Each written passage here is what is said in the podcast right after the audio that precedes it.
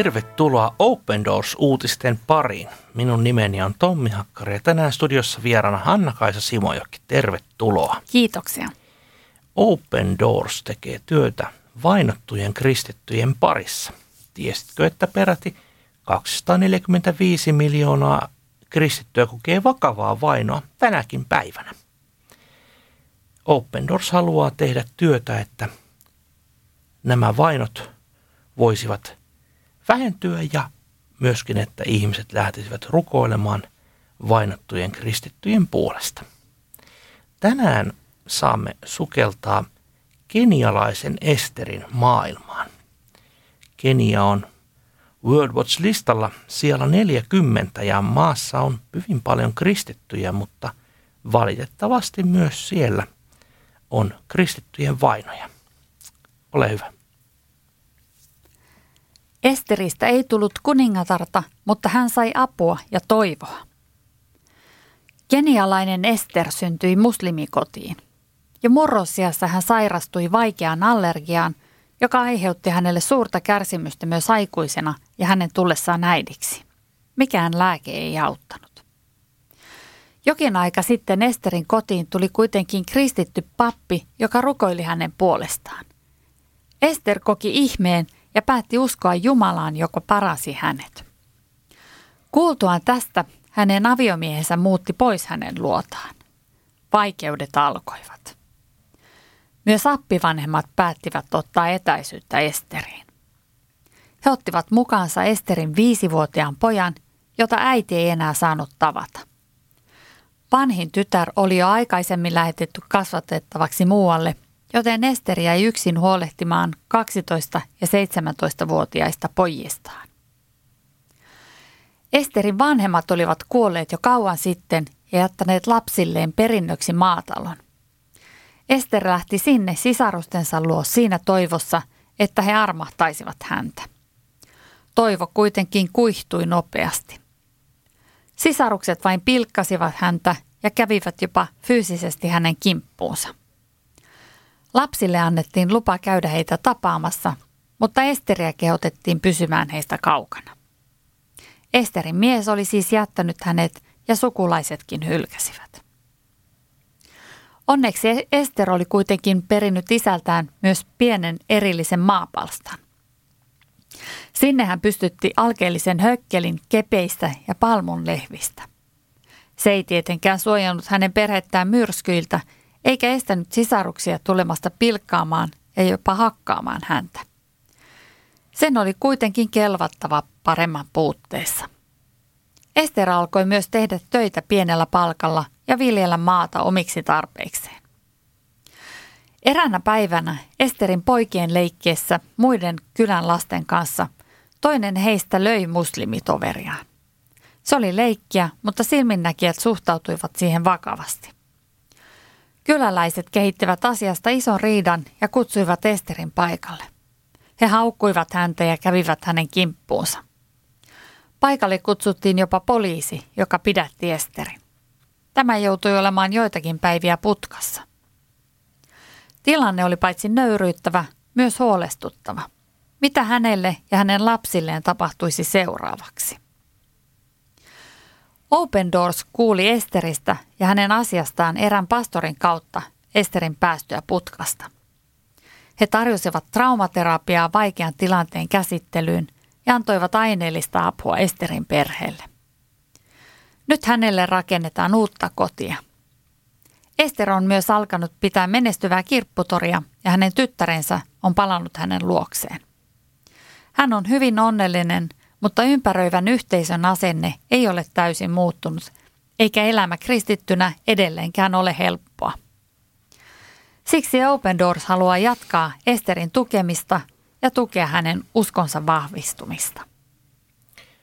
Niin, usein kun puhumme Keniasta, niin itse asiassa katsomme vähän sinne kuin kaihoten, että siellä on isoja kirkkoja, siellä on paljon kristittyjä – ja voidaan sanoa, että 48 miljoonaisen kansan joukosta peräti 40 miljoonaa on kristittyjä. Ja ainakin oman kokemukseni mukaan niin tämä kristinusko näkyy ja tuntuu kenialaisilla kaduilla ja toreilla aivan toisella tavalla kuin Suomessa. Vai mitä? Kyllä, näin on.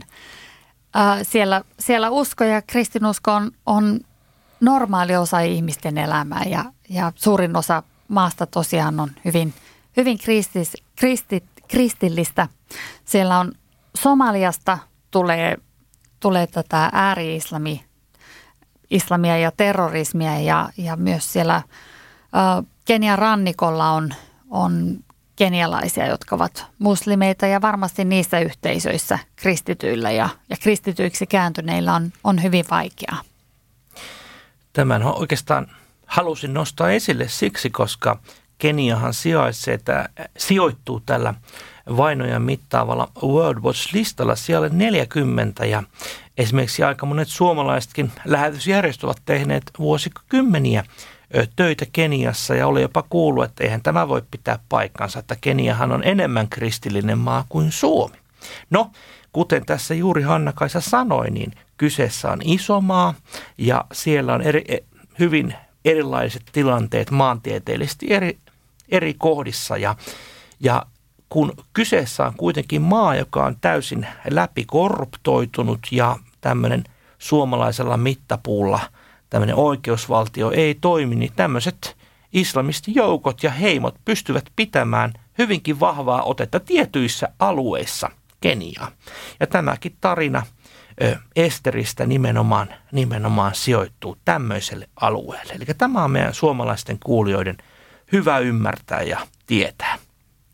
No, jos ajatellaan Esteriä, niin hänelle todella perhe oli pahin. Tämä aika tyypillinen tarina ja valitettavan surullinen tarina hyvin monessa muslimimaassa.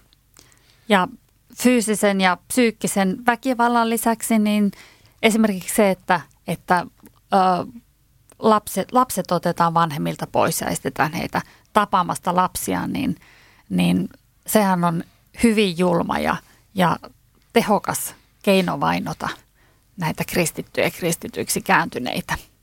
Kyllä.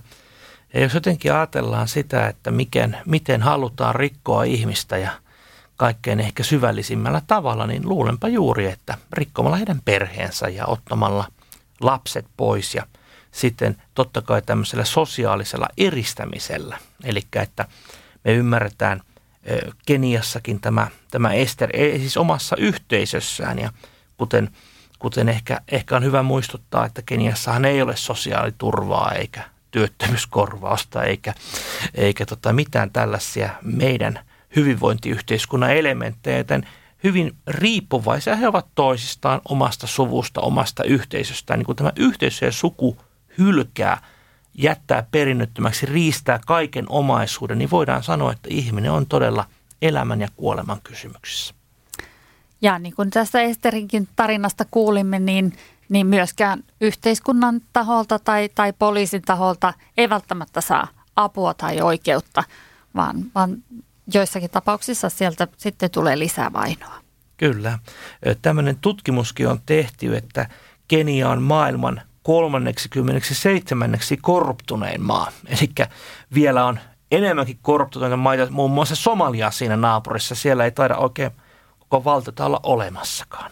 Mutta puhutaan kuitenkin maasta, missä, missä tuota, niin korruptio rehottaa ja oikeutta ei ole.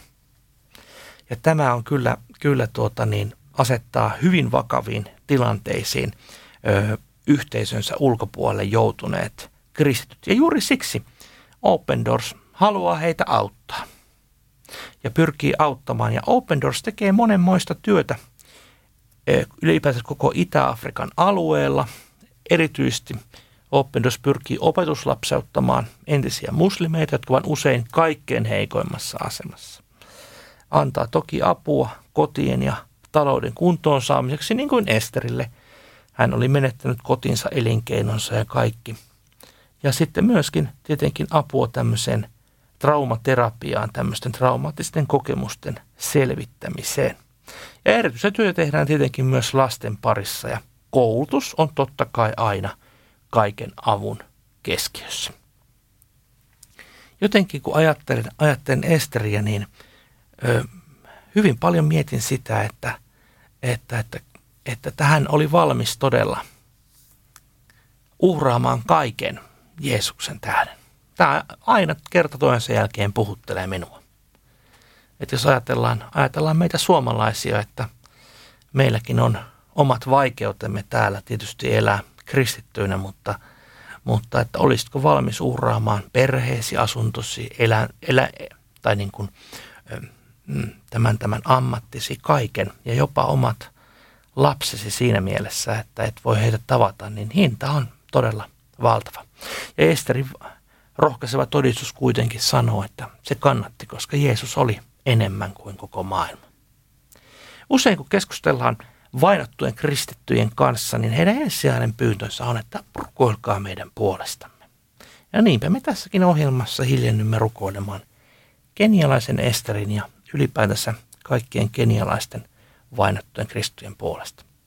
Rakas vapahtaja, tulemme eteen sillä mielin, että sä oot rukouksia kuuleva Jumala. Tuomme todella sinun eteesi Esterin ja hänen kaltaiset lukemattomat muut ihmiset Keniassa ja siinä lähialueilla.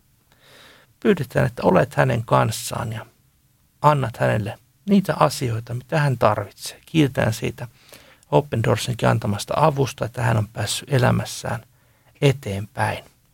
Rukoillaan myöskin hänen sukulaisten puolesta, että heidänkin mieli voisi muuttua ja he voisivat ottaa taas Esterin osaksi omaa perheyhteisöään. Ja rukoillaan ennen kaikkea sitä, että Esterinkin perhe saisi kuulla evankeliumin ja he saisivat tulla Jumalan lasten joukkoon. Kiitetään siitä, että, että kenialaisillekin sinä olet Herra ja haluat heille kaikkea hyvää. Rukoillaan myös maassa rehottavan tämän vääryyden ja korruption uhrien puolesta, että he saisivat oikeutta. Tätä rukoillaan Jeesus sinun nimessä. Tässä olivat tämänkertaiset Open Doors-uutiset. Tiesithän, että voit tilata Open Doorsin ilmaisen Open Doors-lehden osoitteesta opendoors.fi kautta liity. Sieltä saat lukea mielenkiintoisia tarinoita vainotuista kristyistä. Ja jos haluat lukea lisää ja tietää lisää, mitä Keniassa tapahtuu, niin menepä sivulle opendoors.fi kautta Kenia. Sieltä saat enemmän käsitystä, että missä Keniassa mennään. Tässä olivat tämänkertaiset uutiset. Kuulemiin.